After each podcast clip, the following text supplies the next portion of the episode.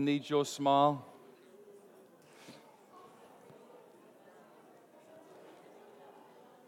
That's enough of you guys smiling at the daughter, my daughter there. Cut that out. No, I'm only joking, I'm joking, I'm joking.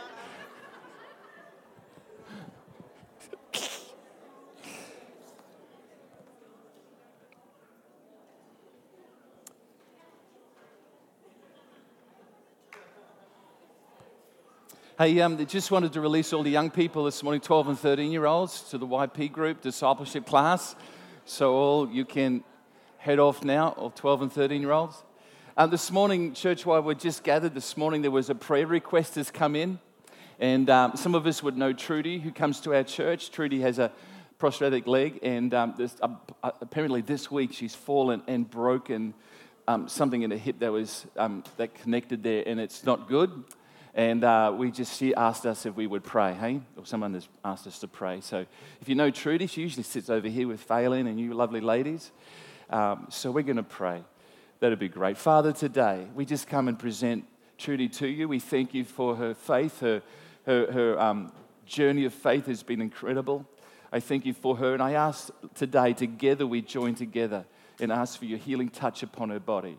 We pray that even though there's a break there, that you would just restore, even do a creative miracle, Lord, and just bring those bones back together and, and repair it well so that it actually be better than it was before. So, Father, we ask of you this. We don't turn to our ability or even our prayer style this morning. It's literally you who do it. It's just our heart that you want. So we just commit it to you. And we ask this in Jesus' name. And everyone agreed, said, Amen. Amen. Brilliant. I want to read Acts chapter 9 to you this morning. It's a New Testament book. It's a Matthew, Mark, Luke, John, Acts. It's the fifth book of the what they call the New Testament. Um, I, I will have it on the screen, but I wanted you to read it from your own Bible because you're more familiar with that. But if you didn't bring one, it's there. It's Acts chapter 9, verse 36 to 42. It's talking about Peter. Um, Peter was one of the, uh, an apostle of Jesus. Uh, he was the disciple and then he became an apostle in the sense that he went out and planted churches. And he, he's gone to a place called Joppa on the Mediterranean Sea. It's, an, it's, a, it's a port, it's much like Gladstone, Joppa. A, the modern day Joppa is called Jaffa because um, they've changed the name since those days. Um, it's got about 300,000 people. In those days, it had about 60,000, but it's a bustling seaport Beautiful place. It's actually where it's about 65 kilometers. Jerusalem is inland 65 kilometers. And, and so if you can just picture it there on the Mediterranean Sea, I haven't been there. Anybody been there? Wow, you've been there, Greg. You've been there. Amazing. I'd love to go there. Anyway, Peter is in a little town about 15 kilometers from Joppa. It's called Lydda, or L Y D D A.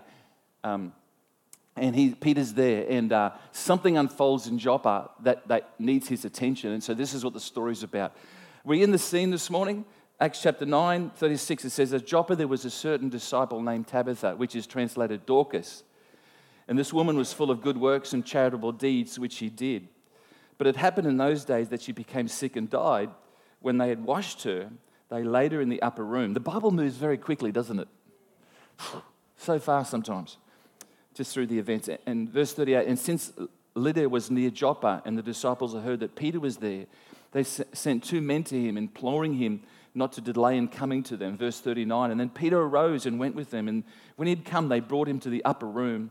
And all the widows stood by him, weeping, showing the tunics and the garments which Dorcas had made while she was with them. But Peter put them, put them all out and knelt down and prayed. And turning to the body, he said, Tabitha, arise.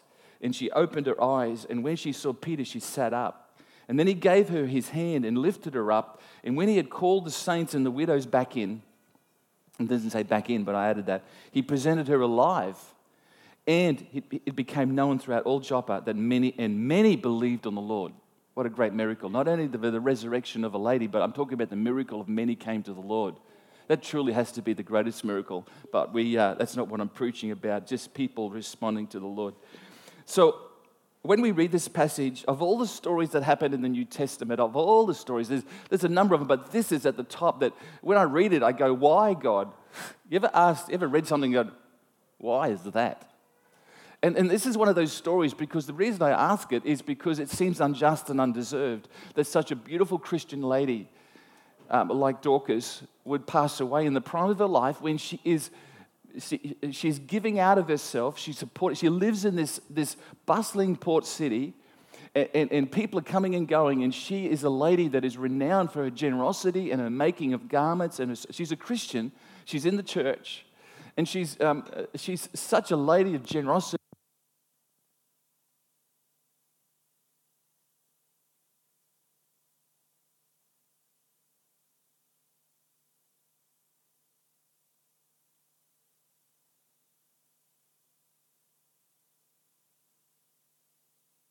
Oh, hello. Is that good?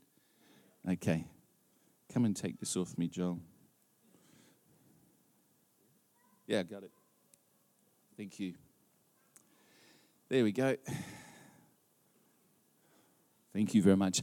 So, where we're up to. So, she's just a generous and beautiful lady. In actual fact, her name um, in the, in the um, Hebrew and I must get it right. I mustn't get it around the wrong way. But of course, she had two names. Um, one was Dorcas, one was Tabitha. And the Tabitha name was the Hebrew Jewish name, and Dorcas was the Greek Gentile name.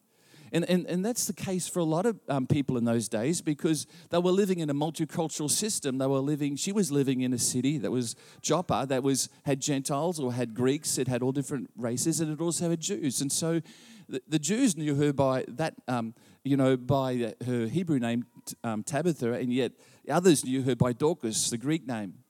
And so it's interesting because both names for this precious lady meant, uh, uh, meant gazelle. Did you know that? I didn't. I just found out this week it meant gazelle.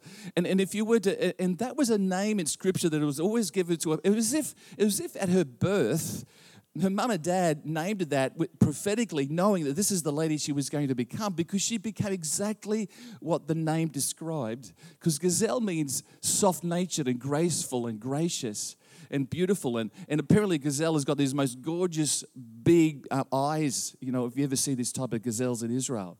And that's exactly, it, it wasn't that um, uh, Dorcas's eyes were necessarily beautiful, but her nature was an incredible lady because she willingly gave of herself and gave of her time to help the marginalized, the needy, the people who came in and out of the port. She was the lady in the community. Everybody knew about her, and she was the Christian lady that continued to be supportive and uh, just uh, love people in that community. So, what a beautiful um, story. And yet, in the midst of this story, we see this beautiful lady dies. It's a, you know, there's a question why? Why, God, does somebody so good have to pass away? And I mean, you know, we see at her, at her, at her um, uh, death, she's in this upper room. Um, the Christians have taken the time to wash her body, prepare it. And when Peter comes, there's a whole bunch of uh, ladies up there and they're grieving her and showing Peter what this lady Dorcas had made for them and her generosity. And so many people were involved in this. Many people were touched by this death.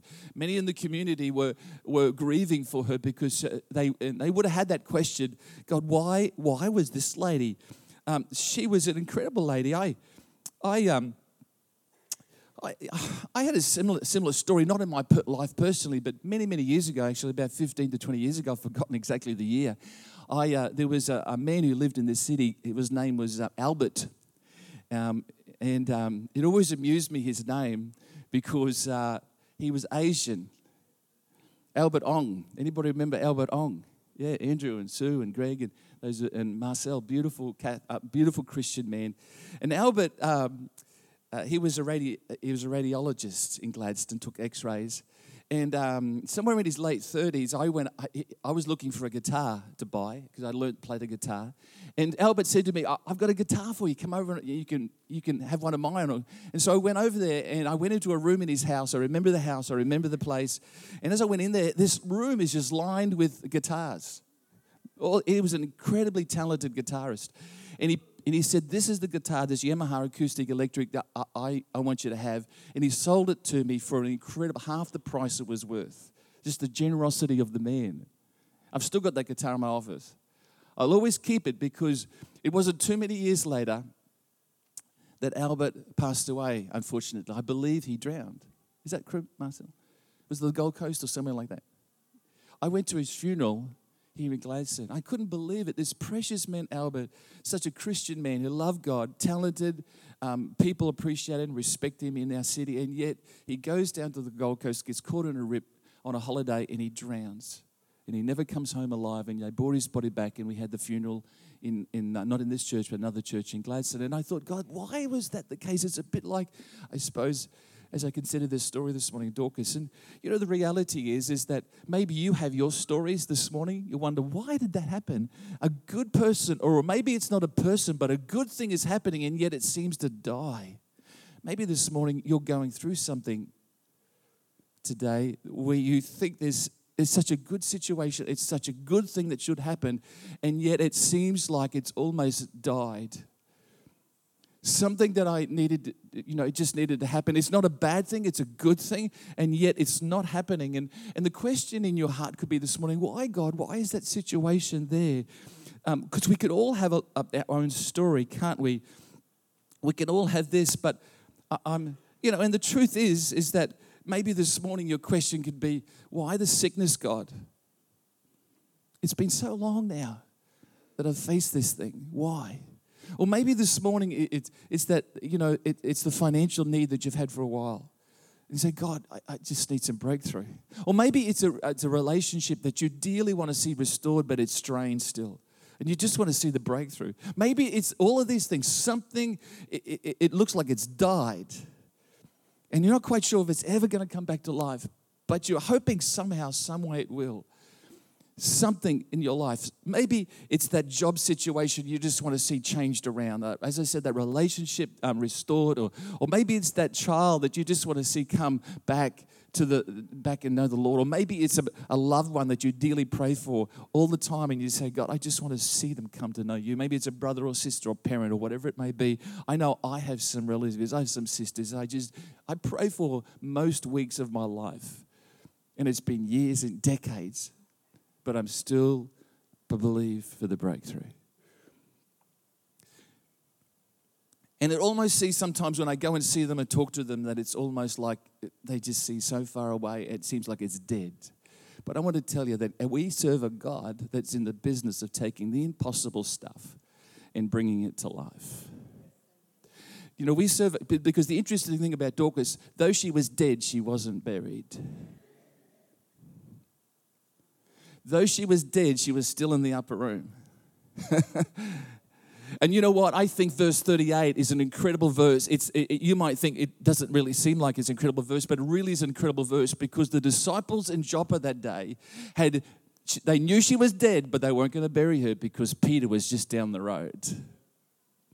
And so they called Peter, and Peter come along, you know, uh, and uh, we see what unfolded uh, now is they they could didn't have any good news for Peter. All they could present to him was a body. I mean, the joy had been sapped out of that, that, their lives because it was this precious lady they loved and she loved them, and now she's gone. Death had extended its hand and taken her too early.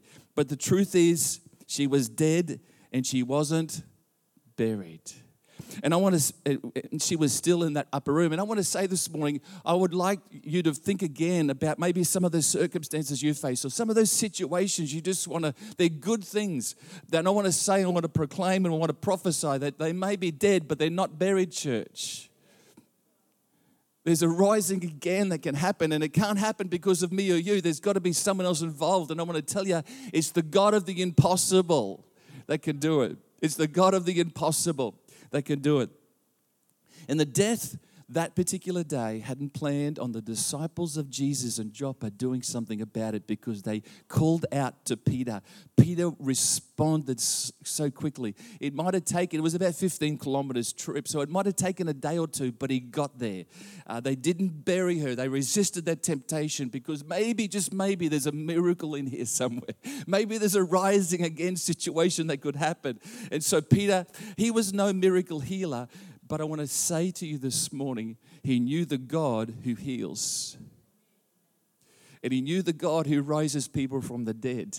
He was no miracle healer. None of us are miracle healers, but I tell you, we can know the God who heals. There's a big difference, isn't there? So Peter arrives, and wouldn't you know it, Dorcas rises from the dead. the gazelle runs again and leaps. She comes out of that uh, grave, so to speak. Is it possible this morning that we can believe in a God who can take the impossible situations that happen to us and be turned around for good? Is it possible that what seems dead be changed so it's a blessing instead of a heartache? Is it possible that which you'd hoped for and had seemingly died possibly be brought back to life? Is it possible? I want to tell you that we serve a, possible God. He does takes the impossible and makes them possible. And we see Peter's response Peter's response here was a catalyst uh, for a wonderful miracle. Not just the miracle of Dorcas, let's always keep it in perspective. Not just the miracle of Dorcas rising from the dead, that was incredible. But you know, when you think about it, if Dorcas was given the opportunity, maybe she would have preferred to stay in heaven.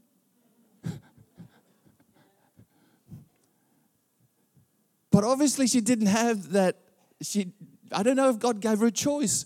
Certainly, Peter didn't give her a choice. He wanted her to rise again. And you know, the miracle of her rising was brilliant, but she was in a better place. But she came back, and maybe her generous heart said, Oh, okay, yeah, I'll come for another 30 years and then I'll be back there. It'll be right. You know, but the truth is, the other miracle was many people came to the Lord because of this lady rising from the dead. Her unselfishness not only extended in her natural life, but even in her death and rising, she said, Oh, well, heaven, I'll leave it for a while. I won't be selfish and I'll come back and it touched many's lives. What a great miracle. Peter's response and the way he handled himself and the way he, he, he allowed God to do what he did was an incredible catalyst. Is there something you and I can do today? I would like to say, yes, there is. Yes, there is. Because for that in your life that you want to see rise, we can, we can see, we, we can do the possible, but we need to believe the God of the impossible. So, what did Peter do? Let me just go through a couple things here, I think incredibly powerful for us this morning.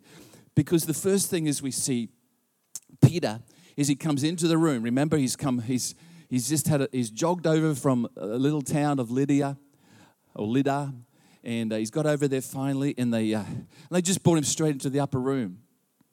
And as they bring him in there, there's a whole bunch of ladies, precious ladies, who love Dorcas. They've cared. This Dorcas has cared for them, and probably many of them are Christians because of Dorcas's charity and love and care. And um, and as uh, as they're there, they're all wailing, which is understandable. They're grieving. They're showing their emotion. There's nothing wrong with grief. But as Peter comes into the room, there's something he realizes that this lady is going to rise from the dead. There's something he's got to do. And you know what he done? He disqualified the sound of death and he asked the precious ladies to leave the room. Now, he didn't disqualify the widows, he just disqualified the sound they were making. He didn't disqualify the people because later on, when she was alive, they were the first to get into the room again and say, Hey, she's alive. No more wailing, no more sound of death, no more voice of negativity. Come on, she's alive. And I want to say, if we're going to see something in our lives rise from the dead, you're going to have to disqualify the negativity and the faithlessness and the hopelessness and the anxiety and the worry and the things that want to consume us in our mind. You've got to disqualify the voices. You've got to ask them to leave the room, please. You're not welcome in my heart. You're not welcome in my head. You've got to disqualify them. If you're ever going to see that rise from the dead, you've got to say, no more. I don't need to listen to that. I don't need to listen anymore. Because what are you listening to? Sometimes, you know, you can say, well, this will be the death of me. No, it won't if you uh, tap into the God of the impossible. It's not, it's the life of you. It, you see, your tombstone is just a stepping stone when it's given to a God of the impossible. We can be listening to the doctor's reports the well-meaning friend that's just uh, that you're sick of hearing the negative comments you still love them but they're just you know or the voice of worry or the voice of anxiety or the voice of fear. Um, do you know um, david said something king david wrote in proverbs chapter 4 verse 20 a, a well-known verse. It's actually i think people have turned it into song several songs that says this if, um, um, oh actually not this one this one here 420 not, not Psalms, I'm not, it's not David at all, my apologies. It's from Proverbs chapter 420, not Psalms 420. Proverbs 420, the voice of wisdom or the spirit of wisdom, which is the Holy Spirit, says, Dear friend, listen well to my words, tune your ear to my voice. In other words, uh, the Holy Spirit, it, through, you know, because they use this um, feminine touch, and they say wisdom is a lady there in Proverbs, and they say, you know, listen to, and the, so what it is is really, it's not just a spirit of a lady, it's a spirit of a wisdom, it's a Holy Spirit. And he says, would you tune your ear? Be careful what you tune your ear to listen to my voice, the voice of truth, the voice of faith. Um, you know, this, we've got to be aware of that because there are voices that always want to whisper in your ear. They always want to come along and say, "This will be the death of you. This will never come to pass, or this will, uh, this you'll fail in this, you know, or this will, this is not just dead; it's going to be buried one day, and you'll never have opportunity." I want to tell you, don't listen to the voice. Be careful because it'll take, it'll zap faith from you. I um, many times I've picked up the phone, not so much now because I've stopped using a phone at home. I just use my mobile. But I used to pick up the phone at home and it'd be these precious, wonderful people. With all sincerity, I say that. Um, telemarketers. And they want to sell me something. And, you know, and, and, and sometimes they're in other countries and all that type of stuff. And, and I listen to them and, and I say no. And then I would, it always amazed me how they had an answer for everything I said to them. They always re- you know, I'd say, look, no, I really haven't got the money for that. Oh, that's okay. We can do a plan. We can do a, a, a you know, a, a, structured payback plan. I said, no, I don't want to do that. I don't even want what you got. Hey, you will need this one day. And this voice would continue. There was one day I'd finally, many years later, I was quite gracious for a long time. And then one day a telemarketer came on and I said, My dear brother, I have had enough. And I hung up on him. And I want to tell you, some of you got to start hanging up on the devil's voice because it's just going to consume your time. I've got better things to do than to buy steak knives off a telemarketer. I've got better things to do with my life than to, to buy, you know, the latest and greatest. Now, I understand not all, you know, my heart. They, look, they're good people who are trying to make a living as well. So I understand that. I've got nothing against them personally. It's just I don't need what they've got. If I did, I would have rang them beforehand. It's the same with my precious brothers and sisters in the mall who stand in the middle there of the mall and you walk past and they want to sell you something. They have this big smile, and I smile back at them and they say, Do you, I want to talk to you. I say, I don't want to talk to you.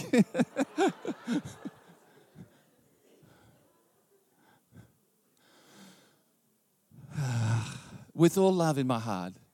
But you know, the devil wants to take more time than you, you, you should give him. And these voices and the negativity Peter said, You know what, ladies? I, I love all you ladies, and I'm going to bring you back soon, but just the moment I disqualify your negative sound, hop out of the room. Here's the second thing Peter done. He not only disqualified the voice of death, but he disqualified the reality of death. He turned away from the body to pray. Have you noticed in this scripture? He's like this lady up there.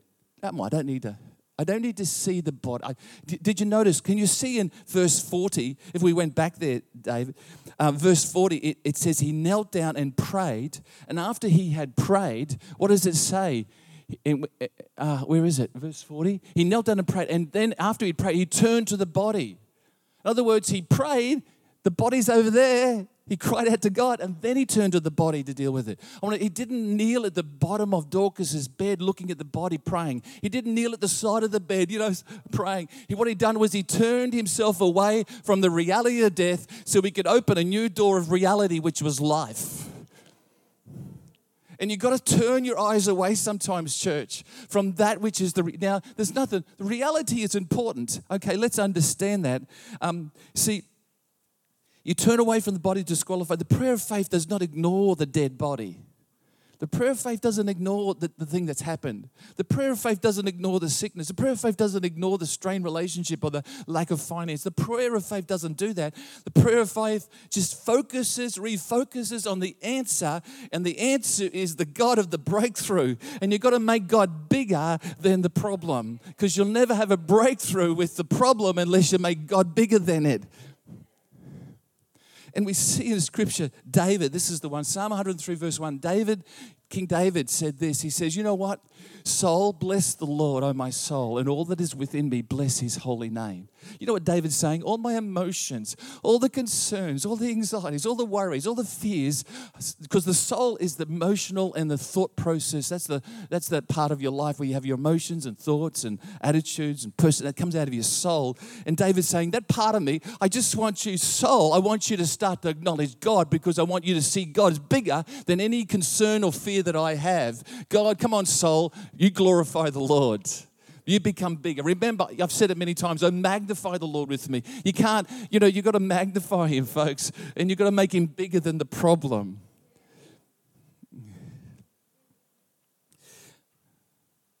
There are times when reality and faith have got to part ways, church. It's not that you, you ignore, uh, it's not that you don't know about the reality of what's happening. Here's the facts.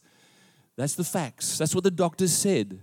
You know, that's the reality. That's what the economic, the economy is saying to me at the moment. That's what the, the child who wants to stay away from God, they're not back with God. That's the facts. The, the, you know, the strained relationship, whatever it has to be restored, the habit that's slowly destroying you, that's the facts. But, you know, I'm not going to look at the facts. Uh, they've got to, they've got to, um, I'm going to have to part ways because if I want faith, when you don't, you can't, you can't have both talking to you at the same time. You gotta, you're not ignoring them, you just got to turn away from them if you're going to have the prayer of faith. You've got to keep your eyes in the right spot. Um, I'm not saying ignore it, I'm just saying disqualify it. Disqualify it. For to faith to rise in your heart, you have to disqualify it. Faith for faith, uh, faith for the turnaround, faith for the change of heart, faith for the provision, faith for the restoration, we disqualify the unwanted reality when we don't give it attention. We don't give it time. We don't look at it all the time. I know there's a body there that's difficult to disqualify. You can't, well, there's a body, but you know, Peter said, I, um, Peter turned away as he prayed. Um, there was a young lady called Mary. She's probably 17 years of age, and she's by herself in this room one day. And this angel Gabriel comes into the room. And the angel Gabriel says to Mary, He says, You know, Mary, you're favored amongst women. You're going to give birth to a son. You're going to conceive, and you're going to give birth to a son. You're going to call his name Jesus. Um, and Mary says, Good question. How is this possible? I mean, I'd ask that question, wouldn't you? How is this? Because she says, you know, I don't know a man. I'm not planning on getting married. And, you know, as far as I'm concerned, the last time I read in the, in, you know, uh, on the, um, you know, um, Dr. Jobs, Dobson, James Dobson's book about marriage is you've got to have a man and a woman to have children. He says, and the Holy Spirit says, we're going to we're going to bypass the reality and the facts, and we're going to go straight to the conception, and the Holy Spirit's going to do something, and you conceive, and you're going to give birth to a son, Jesus. You know, talk about the reality. Mary had to. Well, this is the. You know, as far as I'm concerned, is the bird and bee story, Gabriel. And Gabriel says, No, we bypassed that one. We're going to go straight to the crux of the matter. You're going to conceive the Holy Spirit. That's the impossible God we serve. She had to bypass reality to see faith. Well, and then she says, Well, do it. Let it be unto me as you want it to happen. I'm your handmaid. What a lady of faith. No wonder they chose her for, to be the mother of Jesus. Well, you know, I don't understand it, but I'm just going to trust you. You're sitting there today and you're saying, I don't understand it, but I'm going to have to trust you. I don't know why this thing seems like it's dead, but I just got to trust you. I I'm not going to look at the. I'm not going to look at you know what I can't.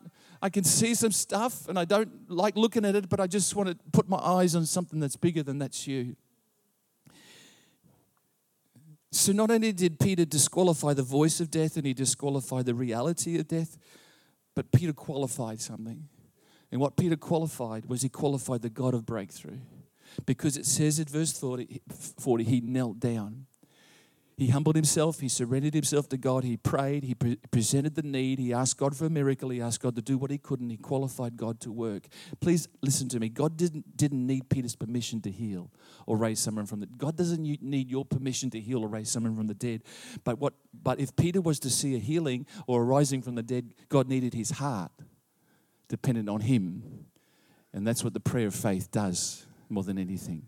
I know we make a request but it's often a prayer of requ- that's humbling ourselves and saying, God, it's all up to you. I have to trust you. Can you hear me? Can you hear that this morning? So it's not like we, our prayers give God permission to work. No, no, no, no, no. Our, our prayers allow, God wants a heart that's dependent and surrendered to Him for Him to work. He makes that, He chooses to use us, He chooses to flow through us. He chooses, wow, how incredible is that? And so Peter kneels down to pray. He gives himself to God. He says, God, if this is if it's if it's up to me, it's not going to happen. But if it's up to you, I know it can happen. I know it can happen. I know that you can do what I could never do, God. And I surrender it. Lord, I, have I've got rid of the negative voice. I've disqualified the negativity. I've disqualified the reality because I'm looking to you right now, not at the body. But now I qualify you, God, because I want my heart to be um, surrendered to you. And you know, ultimately, it's your glory, God. In my ego, I, I, want it just to be gone. I don't want anything about me in this. It's all about you. And so often I think, church, our prayers sometimes need to be from uh, the, the greatest breakthroughs is when we kill our ego, kill our pride, and just humbly walk before our God. And with a heart of humility, I see far more happen than with a heart of, oh, wow, look at God's done. Wow, look at me. You know, I want us to say, Peter surrendered himself and I want to say this morning, God wants you to surrender yourself. Because the breakthrough comes when we humble ourselves, step out of our normal patterns, and say, Father, here I am. If this is, if it's, if it's up to, if it, it's got to be up to you, otherwise it doesn't really happen. Are you sick of maybe trying to work the, work the angles and do it yourself? Why don't you call upon the God of the impossible today? Why don't you call upon the God that breaks through?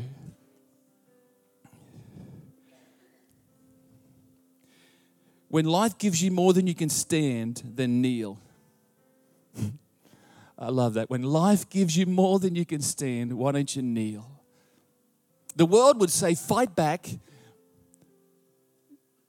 climb the ladder, push people down, get upset, break through but it never, you might reach the top for a little while. You might have some answers for a while, but in the end, it's never sustaining. You need resilient faith and a trust in Him every day. Can we stand this morning? Do you know the, the, the, the reality is, is that my prayer of faith and my surrender to God is all about not even getting the answers that I demand, sometimes ask of Him, but it's about me coming in alignment and loving and glorify Him because He does a change in my life. And sometimes I don't get the answers I want, but I change. Something, a revelation of my relationship with Him helps me to move on through life and face all the things and the struggles that are so nasty and so terrible and unjust and undeserving. And when the Dorcases of this life die, or the Albert Ongs of this life die, I still can raise my voice and praise Him because ultimately I can trust Him. And even though I don't get my answers, I can still love Him. This morning, I want to believe for a breakthrough with you. Is that okay? And if this morning you're standing there saying, I just want to see a breakthrough, I'm not saying that Jesus coming out this morning is going to necessarily do that, but I just believe that something we've got to change. And maybe this morning is that stepping forward in this altar and just saying, Father, I'm just giving it, I'm surrendering it, I'm believing. I'm not going to ask you what it is this morning, but I believe that you, God, can do something, can bring a shift. And the shift that we need is often in our heart, in our mind, in our thinking. So this morning, as we worship this morning, I invite you forward because I just want to believe with you and pray with you and stand with you. And I believe God wants to speak. There's someone here this morning that's just facing some, um, they're facing some uh, decision that they've got to make, and a, decision they've got to make in the next several weeks. And it's a decision that you never thought you'd have to face, but you're facing it now. Where God says, "Hey, come on, present it to me." Throw off this thing that wants to weigh you down. Present it to me, and because I care for you, my burden is light and easy. So this morning, let's just worship for a moment. And I invite you to come say, Father, come to Him, not to this church, not to me, to Him, and say, Father, I, I give it over today. Come on.